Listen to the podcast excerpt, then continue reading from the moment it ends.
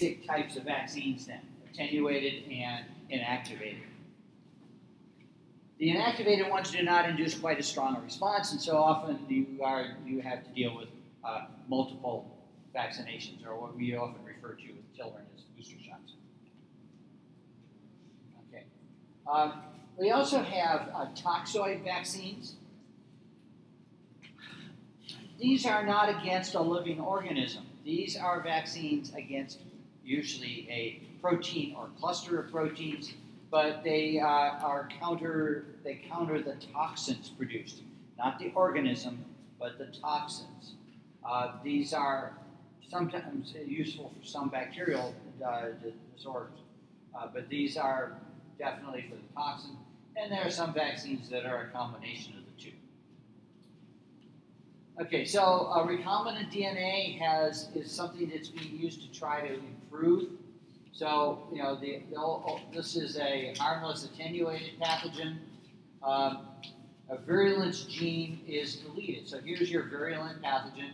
We delete a virulence gene from it, and then we can use those to make a, a vaccine that's an attenuated organism at that point. Okay. Uh, level B here, what is done is we have the antigen, we isolate the DNA that codes for that antigen, we insert that into another cell, and we make lots of copies of the antigen protein, and we can use that to develop protein vaccine. Um, another way here is uh, down here, the uh, DNA coding for the antigen has been isolated. It's inserted into a virus or another cell, and that virus or cell uh, presents that pathogen's antigen to the immune system. Uh, and then, of course, then the last one down here is we insert it into a plasmid. We put the plasmid into the individual. Those cells pick up the plasmid and then uh, synthesize that antigen and, re- and respond to it. These are. This is not something that you would probably see being done yet. So recombinant DNA is being used try to improve vaccines. Um, is probably not very yeah, something you generally hear about. This is uh, this is from 2012, but this was the CDC's recommendation for vaccination. It's a lot of shots. Okay, um, some of them are probably more important than others. Um, certainly. Uh, most of these are the the D, DTaP or yeah, DTaP one here is really important. Those I really try to make sure, but you'll notice you get a series of six shots, and then once every 10 years after that. So if it's been more than 10 years since the last time you had one, uh, and you have anything happen to you that uh, puts you in a position to maybe be infected by one of those, you're going to get another TDAP. Um, of course, today the, the uh, HPV shots are recommended, starting at as early as 11 years, up to about, uh, well, it says 12, but they will go up to 15 or so with those. Uh, hepatitis B is generally given at birth, and then a couple of doses later. Rotavirus, I don't know that that is commonly given. Uh, it should be. It is a uh, one of the predominant causes of diarrhea. And infants or young children, you know, one month, two months old, three months old, they are not in a position to, to tolerate diarrhea very well. Uh, they just simply dehydrate so rapidly. Uh, so that is that. Uh, Haemophilus influenzae, uh, pneumococcal, polio, of course. Uh, flu shots are annual. Some people choose not to ever get them that's a personal choice. Uh, measles, mumps, and rubella, that's pretty a standard shot for most people, as is the varicella. And then there's a hepatitis A, which, uh, now, I would imagine that there are many children who do not get the complete series of every one of these. My kids got the oral polio. Why did they quit giving that? Uh, because it was a live attenuated why they stopped it. So it wasn't as good? Oh, it was very good. would- had the potential though of causing polio, or some people getting polio. Since they have a, a good inactivated one, uh, they, they chose to stay with that because there's almost no chance of developing polio from the vaccine. Uh, now, not on here, of course, is uh, smallpox because there hasn't been a case of smallpox in the world in a, a number of years now, and so they no longer recommend it. That vaccine is a live vaccine also, and there is always the possibility. I remember when I was in the military, I got one of those, and they said, "Well, don't." Uh, and we had a young child. They said, "Don't, you know, until that scab's over, you need to stay. You need to not do a lot with your child." There's always the possibility of that spread. Okay. Uh, but you don't see it on here anymore because it's just generally not done. Anyhow, this is what CDC recommends. If you're going to a pediatrician for regular checkups, uh, probably getting most of these. Not that everybody does that. Many families cannot afford regular checkups. Well care. I thought, well, what do I need care for? You know, I mean that's that's not an uncommon Okay, uh, and here's some of the other, uh, whole list of them here. It tells you what the vaccine types are, how they're administered. Um, rotavirus is oral. Almost the, most of the rest of these are uh, by injection, uh, either into the muscle or just or under the skin, depending on the, the type. Uh, one that we highly recommend uh, these days uh, to uh, college age individuals, and by the college age, we're really talking you know, 18 to 25, you know, that age range, is the meningococcal. Um, there is uh, it's pretty cheap insurance. Uh, meningococcal disease still kills a number of people every year, and uh, college age individuals are somewhat seem to have some susceptibility to that. Um, we used to do a video in lab about that. Uh, that she stopped using it uh, it's pretty old now, but uh, they, they talked about the vaccine and, and uh, the fact that uh, and people who had ended up getting meningococcal disease and survived it, but had lost fingers, you know, and, and that because of the damage to the circulatory system, said, you know, if I'd have known, they said, well, I didn't really know there was a vaccine. If I had really known about it, it cost less than a pair of shoes, you know, I, you know, not, not cheap shoes, okay, it was like about eighty dollars, but still, that's, you know, they've done it. Unfortunately, it is not mandated. It's not a mandatory vaccination. You leave it up to the parents, the children, the child to decide which. You know, that's, that's kind of how it works. Uh, a couple of others that aren't, uh, I don't see on here besides the flu. There's also a, uh, a vaccination uh, for uh, pneumonia, pneumo- pneumococcal. Uh, not, not the Haemophilus one, but uh, oh, there it is, PCV. Um, that's usually recommended for, for people over 65, 60, 65, somewhere in that range. And then there's uh, also now uh, a, uh, a vaccine that is somewhat recommended uh, for. Uh, oh shoot! It's right there. Come on, pull it out. Uh, for um, uh, the uh, herpes shingles, yes. Now that one, uh, it, uh, as my doctor explained to me, and his, he said it's he said it's up to you, but uh, he said you got to look at it. Here's the cost. It costs you about a hundred, hundred some dollars. Uh, insurance may pay part of it, depending on what kind of insurance you have. Okay, he says probably your chances of getting shingles is less is less than fifty percent. It's one in three if you've had, uh, if you've had this Yeah. case of chickenpox. And then he said, and then the, the immunization itself is not 100% effective. So he said, you got to decide. You So know, can you get it if you've never had chickenpox? no, uh, unless you uh, did you were immunized first.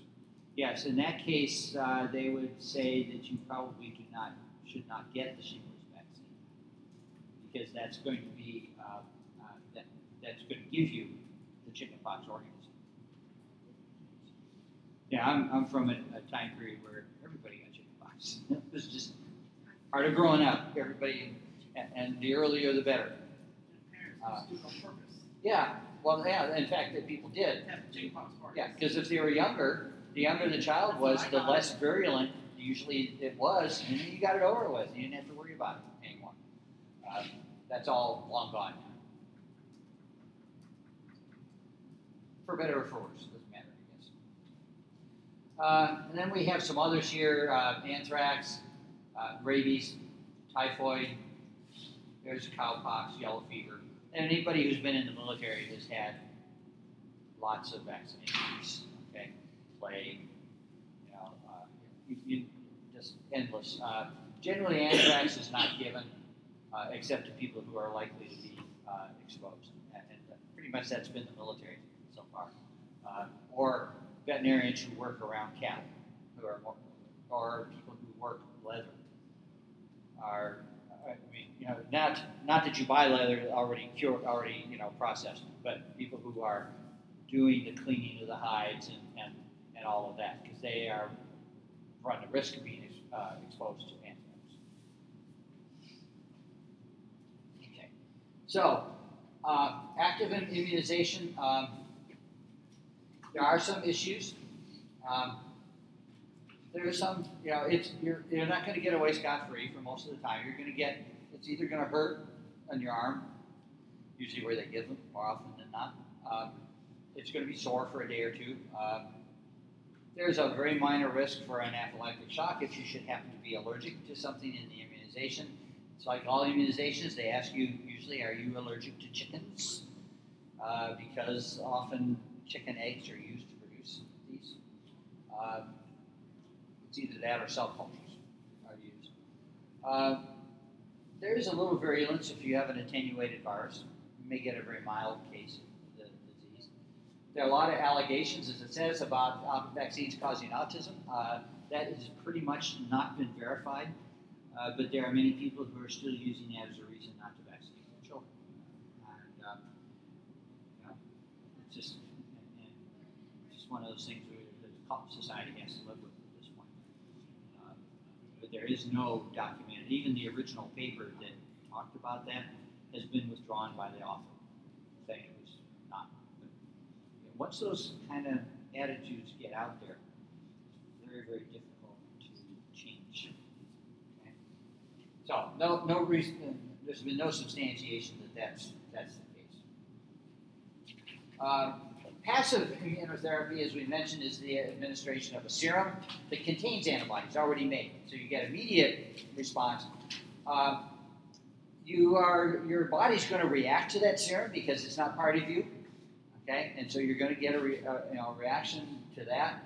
So those antibodies are not going to last long. They're going to degrade very quickly because your body's going to treat them as foreign substances. Uh, and it does not generate an immune response by you, an active immune response, so there's no memory cells created. But there are times when you cannot wait. You need to have an immediate response, like with uh, snake antivenom. Okay, you can't wait. You need to give it immediately. Or uh, box jellyfish down in, in Australia. Those are uh, dead in 24 hours if you don't treat. Okay, uh, you know you don't you don't have time to mess with those. Just do it immediately.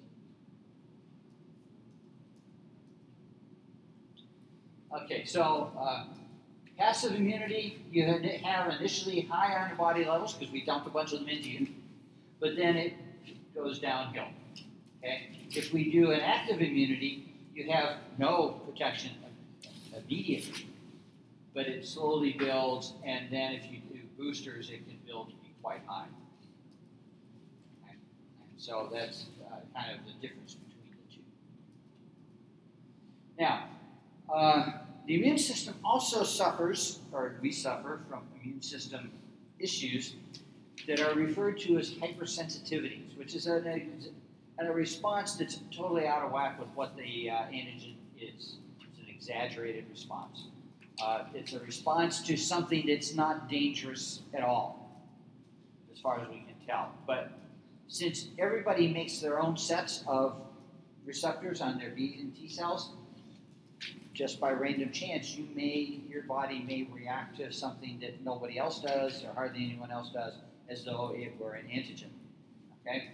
And uh, there are four basic types of uh, hypersensitivities that occur. So, type 1, uh, this is called an immediate hypersensitivity.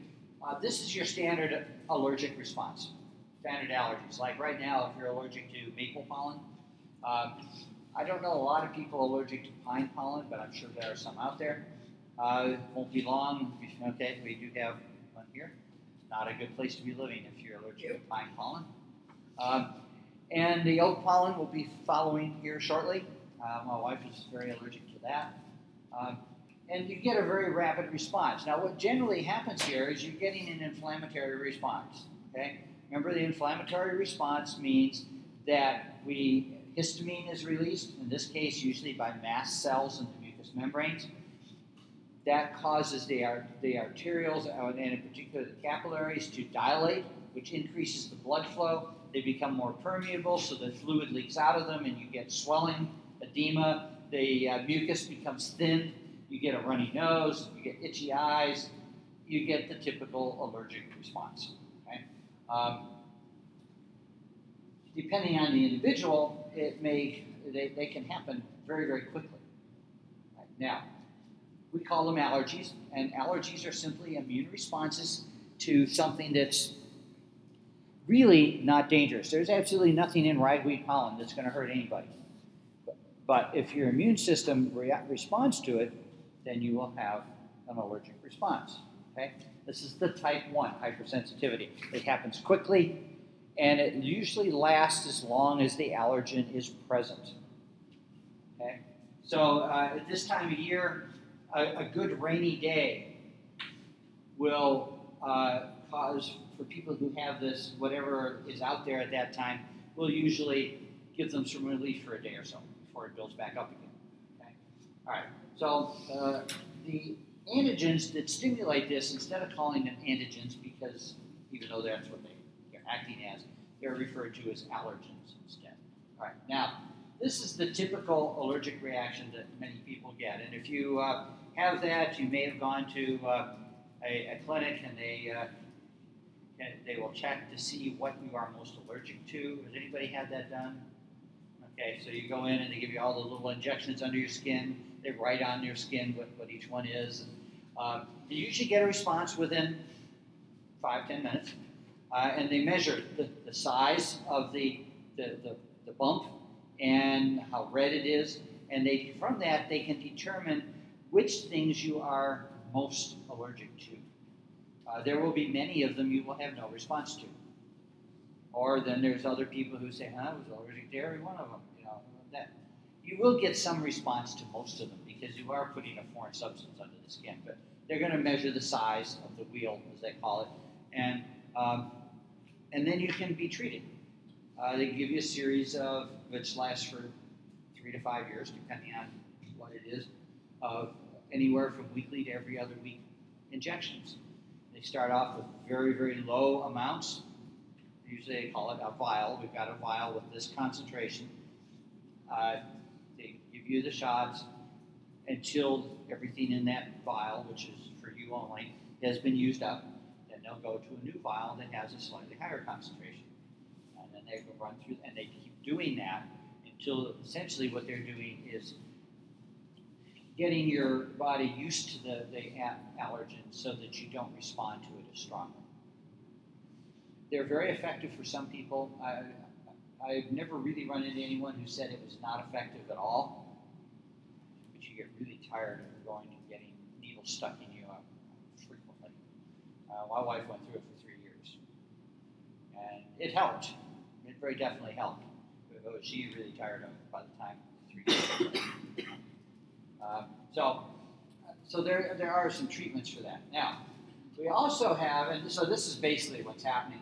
The allergen is presented to uh, an antigen-presenting cell. Uh, the epitope is presented to a helper cell which activates B cells. The B cells make antibodies. These antibodies attach to mast cells, and then the, and eosinophils and basophils. And the next time the allergen comes around, these guys release all of their chemicals mostly histamines. Okay. That's, that's why you get, so you have to be sensitized first. Usually the very first exposure you don't get much response to because uh, your body takes some time to be sensitized to it. Okay, and so um, then later on, subsequent exposures, we release histamines, kinins, proteases, prostaglandins, all inflammatory chemicals. And you get your, uh, mostly it's mast cells that do this, uh, and you uh, and you get your allergic response. Okay? It's not something you can do a lot about. You can take antihistamines, uh, which counteract the histamine, and that makes it less bad. But when you have the immune system causing the problem, your only resort is to, in some way, subdue the immune system. Okay? Otherwise, there's no other way to stop what's going on. Now, a local inflammatory response, uh, that's not such a big deal. Okay? But now, remember what's happening in the inflammatory response. Capillaries dilate, fluid leaks out of them, you get edema, swelling. Now, imagine that happening over much of the body of an individual. Okay? Fluid's going to leak out all over. You're going to get swelling in many parts of the body. Uh, you know, face gets all puffy, the cheeks get all puffy, the neck swells in the neck, it presses on the uh, respiratory, uh, and you have difficulty breathing.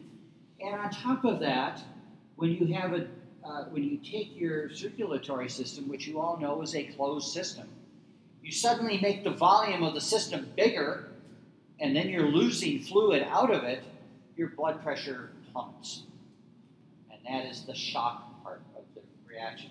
And so you can get, uh, uh, so th- this was localized, we talked about, uh, but you can get a systemic type, which uh, we would call a, uh, we go down here, I'll come back to those in just a minute, um, which is an anaphylactic shock.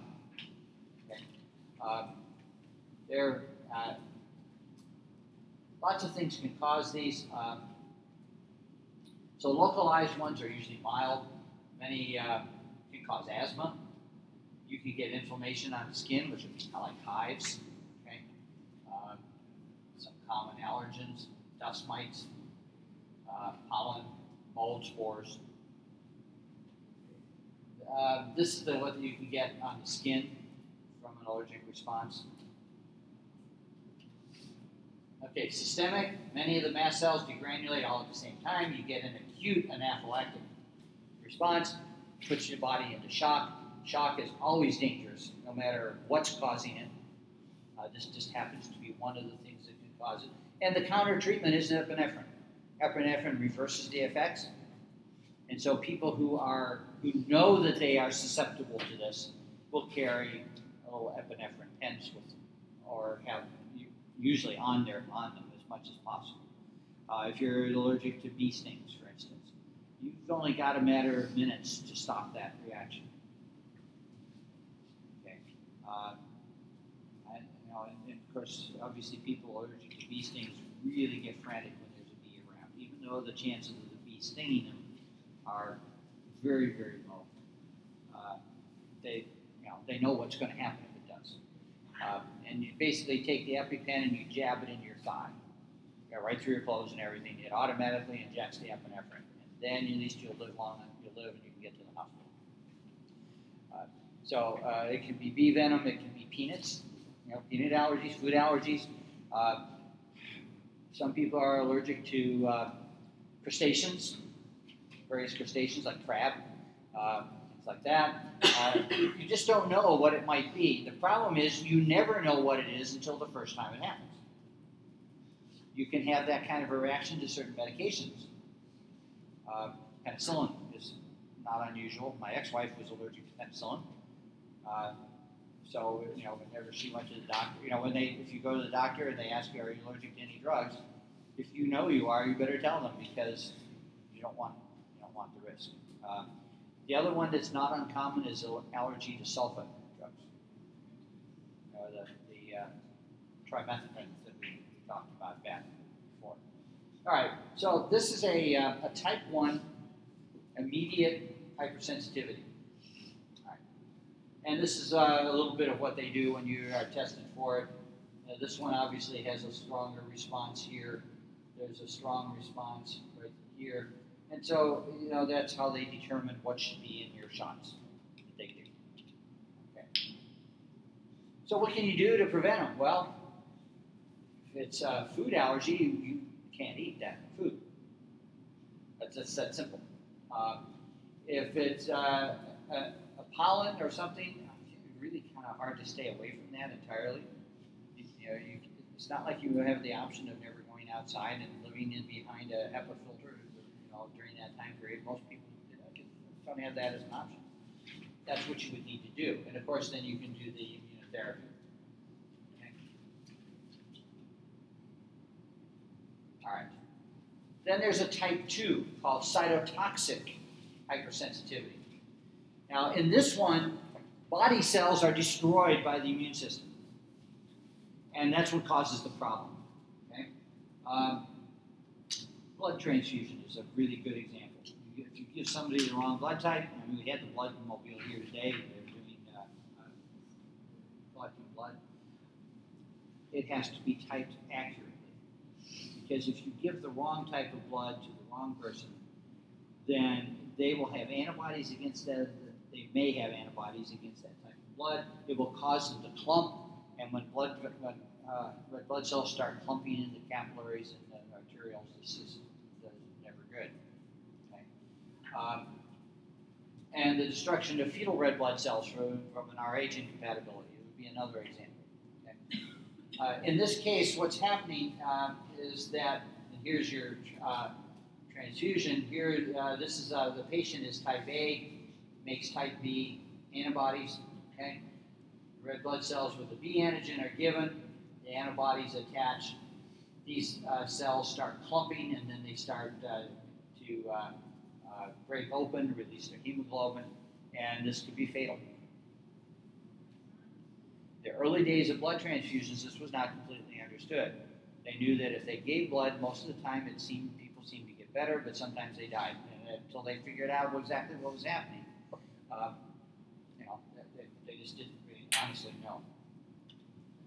Uh, and I'm sure you went through all of the blood typing back in that again. Type A, type B, ABO, you know, the whole ABO system, the uh, uh, RH system, which is a completely different thing from the AB and O. Okay. All right. Uh, so the RH system can uh, do this. And basically, if mom was RH negative, she has the capability of making anti-RH antibodies. Now, with this one, you don't generally make them until you're exposed. Whereas with the A, B, and O system, if you're type A, you already have antibodies against type B. Um, and so, uh, so mom is negative.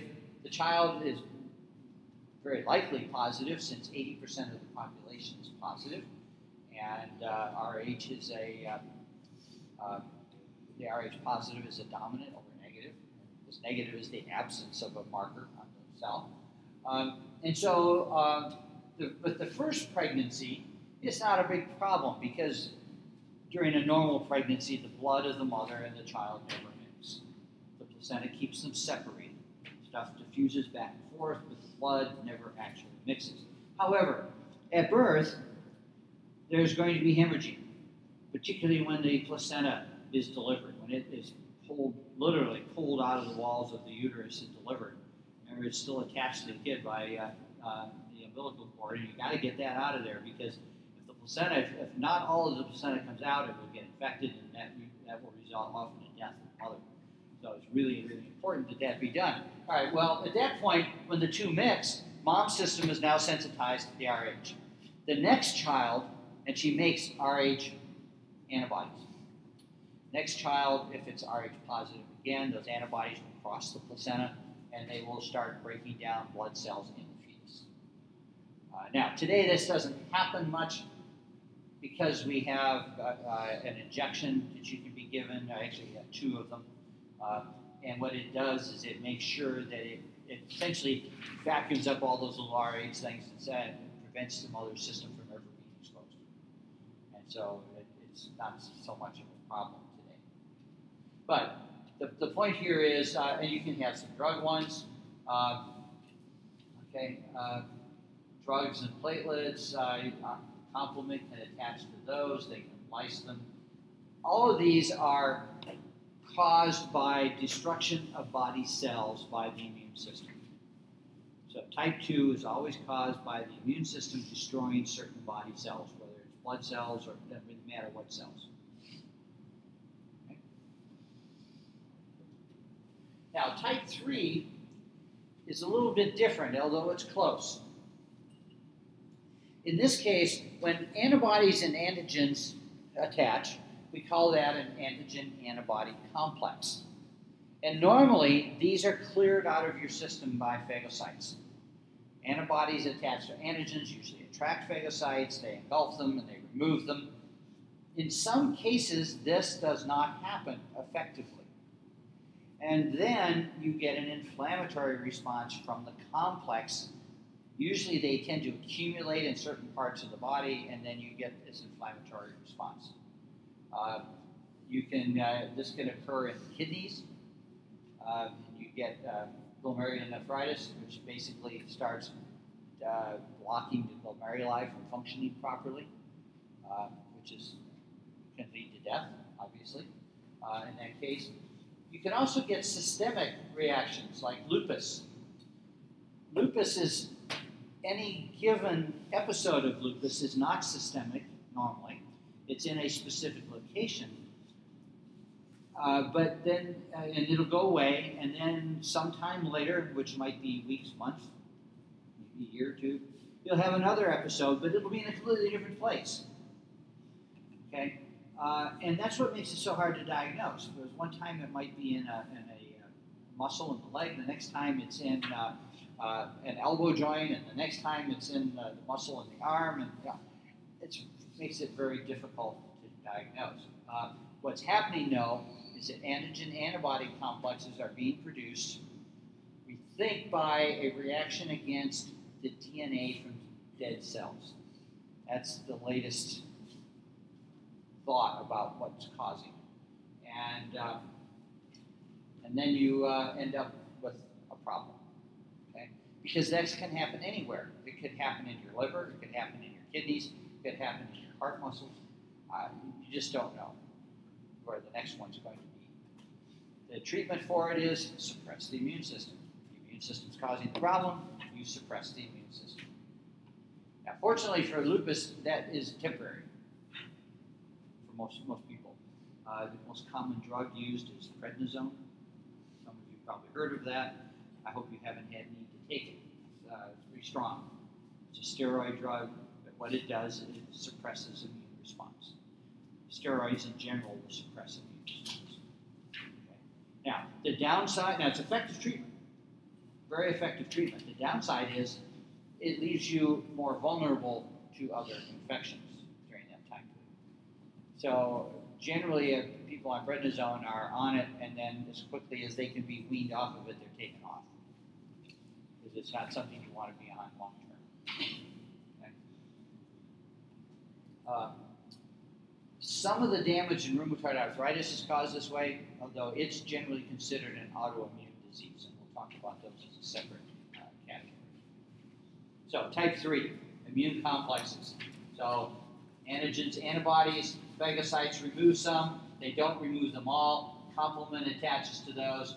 You get neutrophils, you get inflammation, and then you get damage uh, to the blood vessel walls, and then you, then you, you have a problem.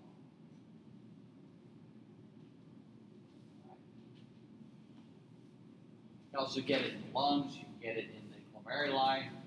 Uh, during uh, rheumatoid arthritis, it may be deposited in the joints or in, uh, in joints. Um, rheumatoid arthritis can end up as you know, somebody. This, this is what can result from that. Rheumatoid arthritis is really, bad. Now, today there are drugs to treat it, more drugs than there used to be, but all of them in some way are suppressing immune response because it's the immune response that's causing it. Now, how else can you treat it? Except by suppressing them. I have a student in one of my other classes who has rheumatoid arthritis. And she missed two weeks of class because they put her on a new drug. And she had a reaction to it. Um, because her system had to get adjusted to the new drug. What she can do about that. Okay, so lupus is another one, as I mentioned. Treatment is with corticosteroids of some type, immunosuppressives. Uh, this is a, a common facial response from lupus. Okay, and then you have type 4. This is completely different than, than the other three. This does not involve antibodies. This involves T cells. This is a T cell response. T cells is called the delayed response because normally you don't see the symptoms for 24 to maybe 72 hours after exposure. Uh, basically, antigen, antigen presenting cells, and then you get cytotoxic T cells, which migrate to the site and start, and that's what causes the problem. Okay? Uh, the tuberculin response. Uh, if you've had a tuberculin uh, test, um, that is a delayed hypersensitivity. Now, that's used to determine if somebody has antibodies to tuberculosis. That's what it's for. You inject it a little bit under the skin, the vaccine reacts with the, uh, or either the vaccine or the cell reacts with the tuberculin that's put under the skin. You get a, a hard, wet, you know, red swelling, as it says. And this is caused by memory T cells that are left over from the first time you were exposed. So all it tells people is that either you have tuberculosis or you have simply been exposed to it in the past and you do not have it. They don't know which it is. But there are certain jobs where it is required that you be tuberculosis free.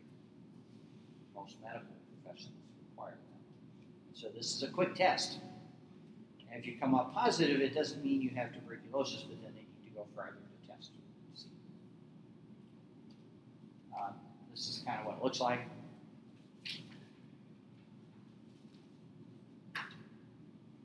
Uh, then there's contact dermatitis. Uh, when I was growing up, my mom had contact dermatitis to something that was in certain kinds of uh, dishwashing detergents. Her hands would get all red and they'd break out, and her skin would peel. And She ended up having to wear rubber gloves all the time when she was doing anything with those, those uh, detergents. Uh, that would fit into this category. Okay? It's an allergic contact dermatitis. If it gets bad, you get little uh, fluid-filled blisters form.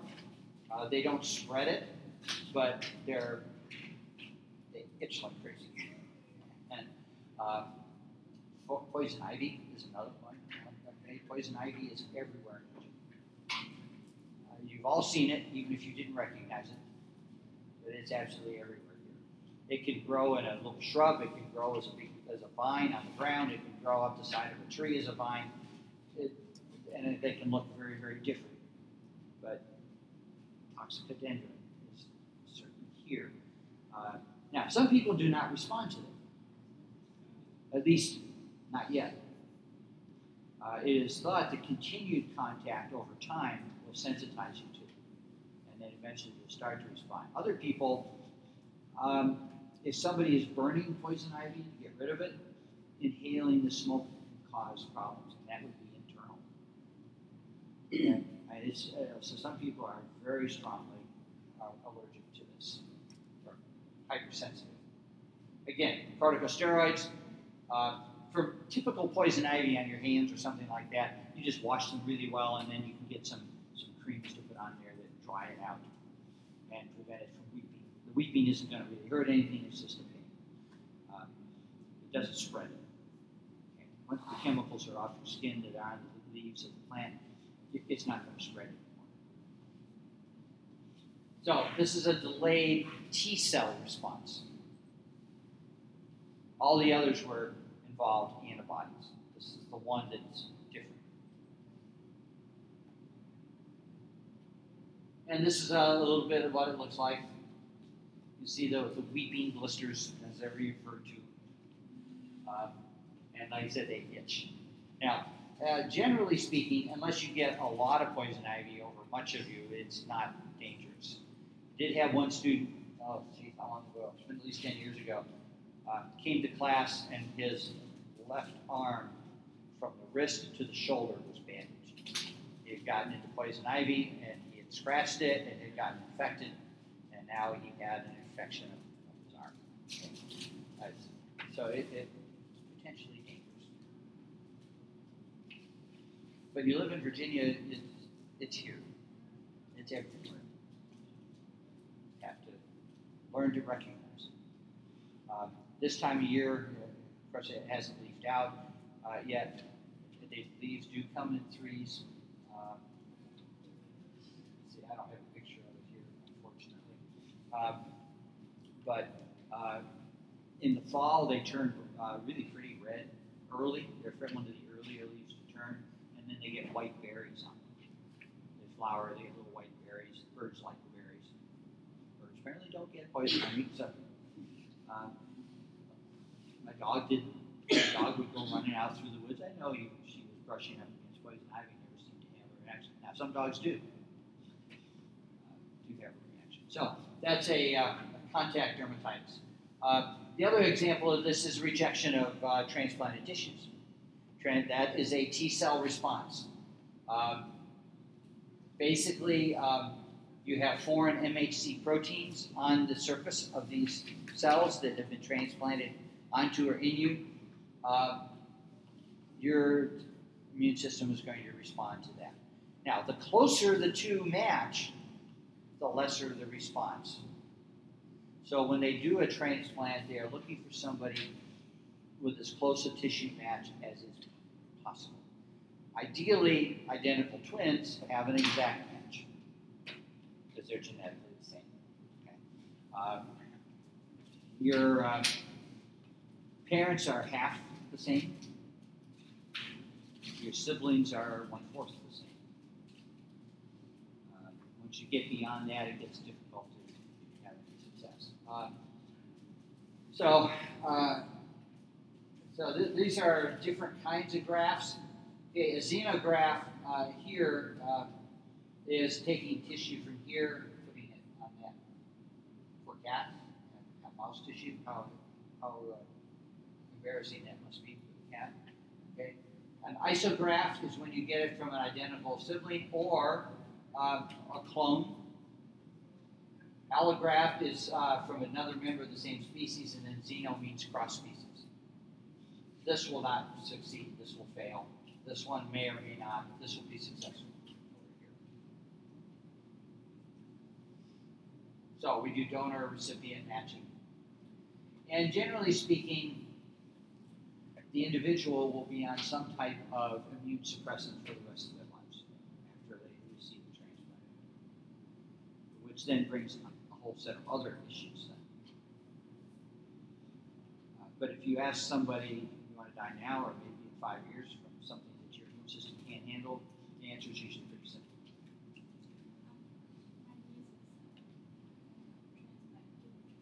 Mhm.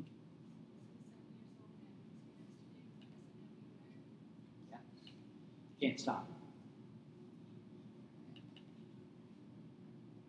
She had problems with other infections. But, you know, we have to uh, be very careful wherever they go, like if get her water water, like, yeah, outside of medicine, it's just like a very, uh, stressful.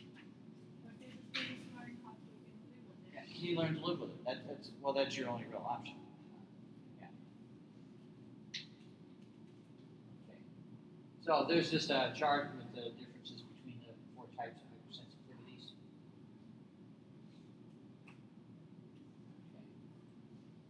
Okay. Okay, and again, with type four, we're doing immunosuppressant drugs of some kind.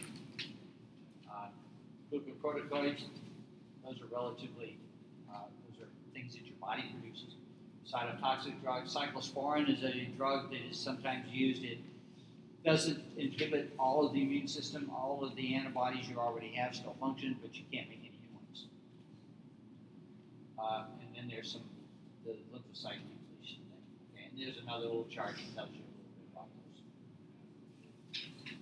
All right, now, so that is um, things where your immune system is uh, causing you a variety of problems. Another area that the immune system can cause problems is what are called autoimmune diseases. These are much more common in men than women. They're more common in, in the older you get. Uh, but basically, antibodies or T cells are being produced that react with normal body tissues.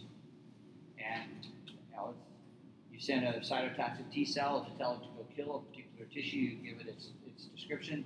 When it finds it, it's going to kill it. That's what it does.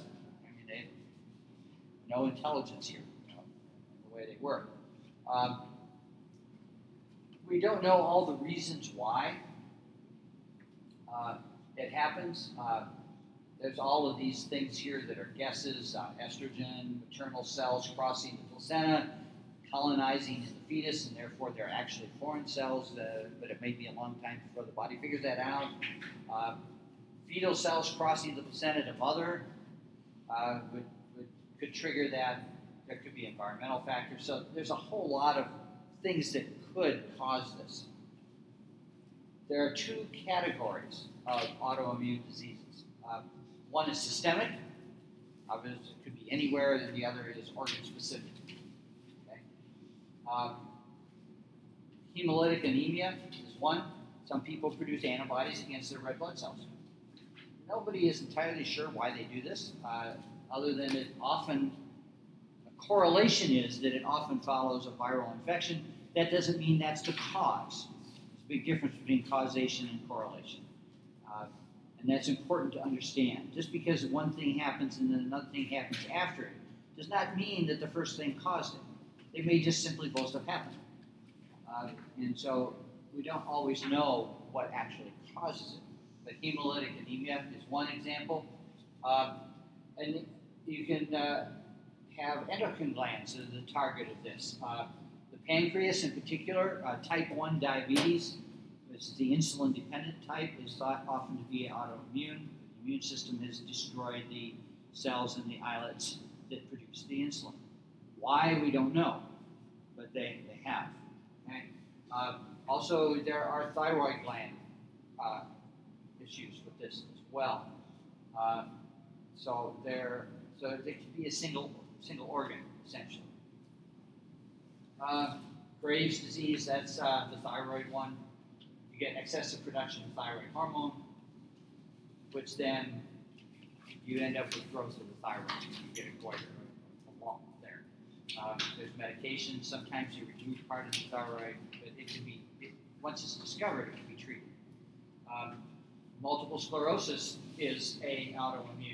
In this case, T cells uh, destroy the myelin sheath of motor neurons. Uh, you get impaired uh, vision, speech, and neuromuscular is the most common effect that you see. Uh, rheumatoid arthritis, it, as we said, it, it's partly a hypersensitivity, but it's also caused by the fact that your immune system is treating the uh, cartilage in the joint, that nice smooth covering, as though it was in some way an artificial, you know, and, a foreign substance. Um, so, so those are, and that's relatively systemic. Uh, those two, the others are individual organs.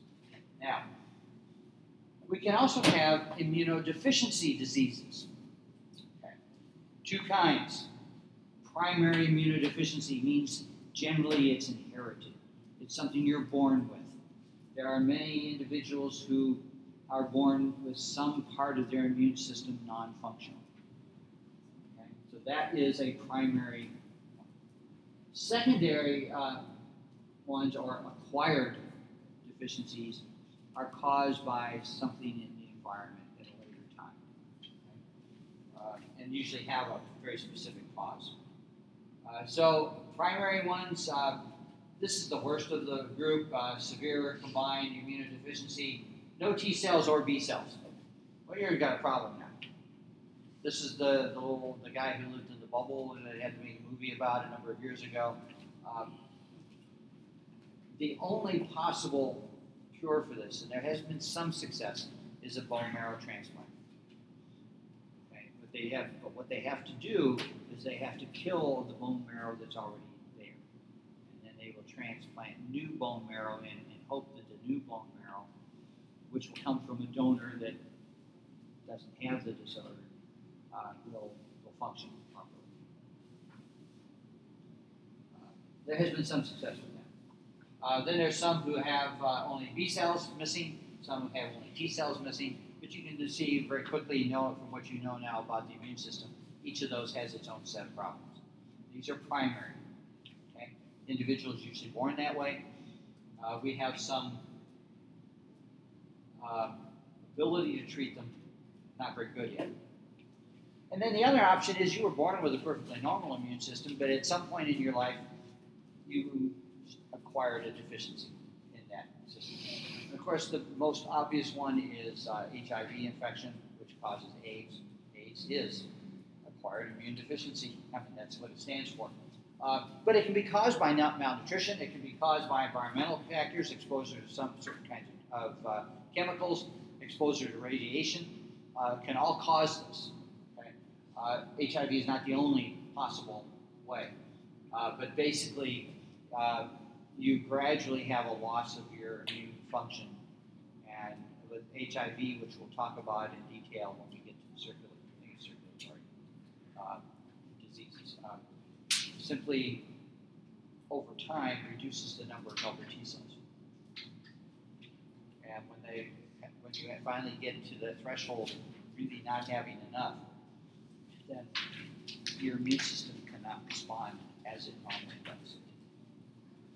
And then all, and HIV does not kill anybody directly. It's always some other disease, some other thing that would normally not be a problem. But when you can't fight it off, then it can become fatal. Okay, questions about disorders? I'm going to go ahead, since we have uh, a few minutes, and introduce the next section, which is on serology. Uh, on Monday, I will post a, a uh, we'll finish serology by Monday. I'll post a take-home exam over these chapters. Uh, I'll have to look on it. I don't think I'm putting anything on on serology, so it'll be the three chapters on immunity and deficiencies. So, uh, to, to, uh, and I'll put a date. You'll have about 10 days to work on it.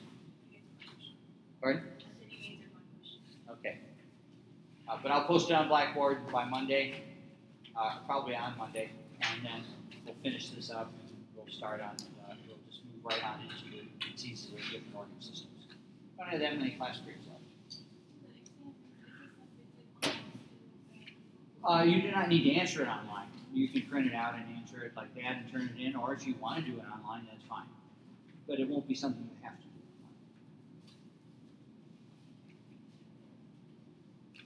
online.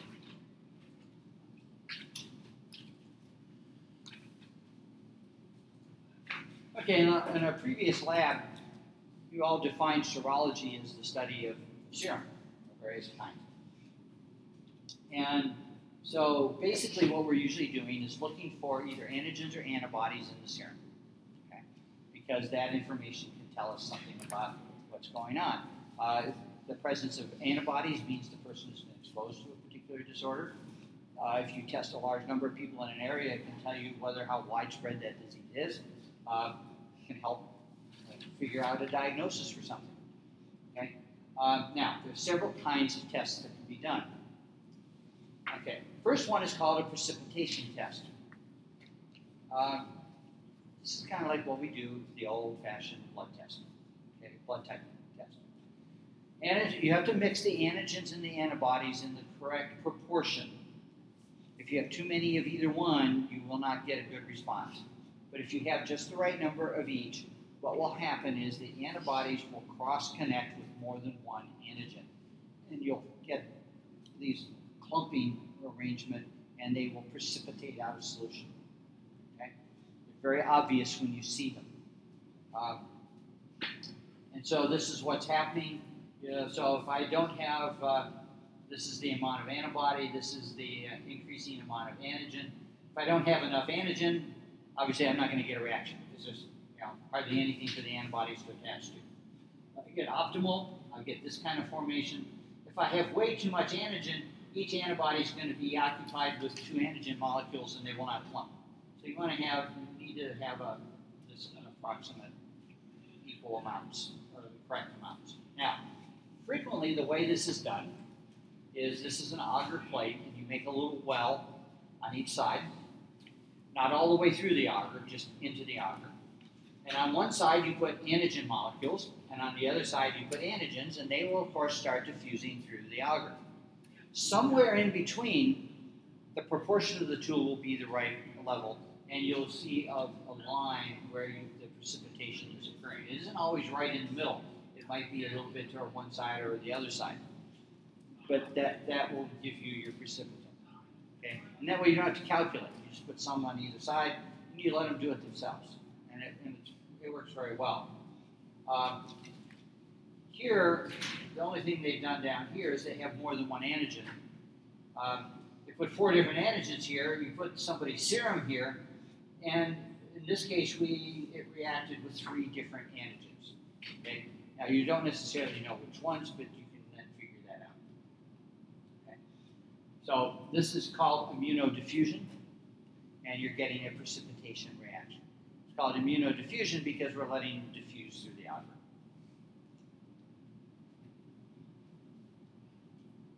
You can also measure the cloudiness of uh, a solution by seeing how much light goes through or by seeing how much light is reflected. They're kind of two sides of the same, same thing. Um, you don't see that done very, very much. But that can give you an indication of the amount of, uh, of uh, antibody antigen complexes. More commonly, we do agglutination test. Uh, this is cross-linking antibodies. This is exactly what we do with uh, hemagglutination. That's the red blood cells. Okay, so put a blood sample and two little wells on here, or just on a test slide. Doesn't have to be fancy. Here we put anti-A serum. Here we put anti-B serum. There's no response here, so that means the person uh, does not have type A blood or I, antibody A, yeah. Okay, so there's no agglutination. Over here, when we've added the anti-B serum, we get agglutination here. Uh, it's a positive result. That means they have type B cells because the anti-B reacted. The one you see down here is has three wells instead, and here you test for A, B, and RH. So this particular person is B positive from that test. We used to do these in lab years ago, but uh, the disposal of uh, human uh, fluids has become an issue. Not so much for us, because if you only work with your own, eh, you know, what are you going to do? Catch something you already got? Not a big problem. But somebody has to dispose of them, and that's where the problem comes. There are very specific rules about disposal. But that's an agglutination reaction. Most of you have probably seen that. Uh, here, this is a combination of agglutination and a titration. And so antigen has been added, but you notice that we've done a serial dilution. And then down here, the, the last one, there was no antigen added at all. So then we add the uh, antibody, and we see that we get a strong reaction here. And as you go down, you get increasingly few. And when you get to this level, I get no response at all. And from that, then I would be able to calculate roughly what the concentration of that material was. Um, a neutralization test. This is usually done with viruses. Um, what you do is you mix the virus in the serum and you add it to a cell culture. Now, you can culture human cells uh, in glass dishes, and they will grow and cover the bottom. Uh, and so you mix these two, and then you add them to the cell culture, and you look to see how many of the cells are killed. Are any killed? Are they all killed? Are they just a few of them? A lot like plaques with viruses. But it will tell you whether the individual has the virus. Okay? So we, we've uh, mix the virus in the serum. Um, we put it in with the cell culture, and we know whether you are exposed to that particular virus. Um, you can do a viral hemagglutination, which is very similar. Some viruses will clump with red blood cells, and you can use that, much like you do with a blood arrangement. Labeled antibodies, okay, we do that. We um, we do this in some other classes here. Um, this gets you into uh, ELISA type tests. Okay, and so what you do is antibodies are linked to something that marks them. It might be a fluorescent dye that, under exposure to ultraviolet light, will fluoresce. Uh, you might use uh, link them to some kind of enzyme that, when you put a substrate in, it'll change color if it's still there. And so we will look at this next time. We'll look at direct and indirect, uh, and uh, kind of go over what they are. This is basically a, an ELISA type test, uh, or the basis of doing ELISA. So we'll go over that. Um, we'll do a little bit about immunoblot blotting, uh, point of care testing, and some recent developments, and then we'll be done with that. But it's um, it's probably information uh, that's fairly important to understand what the testing measures are. Although if you're going into uh, nursing, you're probably not going to do any of these yourself. Uh, most of these uh, are done uh, one of two ways: either point of care, which is like ELISA, where all you have to do is is uh, mix them usually in a little kit, and if you get a color change, it tells you one thing. If you don't get a color change, it tells you something else. Uh, and you can do that right on the floor. You don't have to send it to the lab. Anything more sophisticated usually goes to the lab. A home pregnancy test is like essentially like that. Yeah, any- anybody can do that. The rapid strep. Yeah. Mhm, The rapid strep tests are all, uh, more and more of these tests are being brought to the floor where the nurses just do it directly and it doesn't have to go through all that. And they're pretty easy to read. The color changed or it didn't. I mean, This is not hard, assuming you did it right.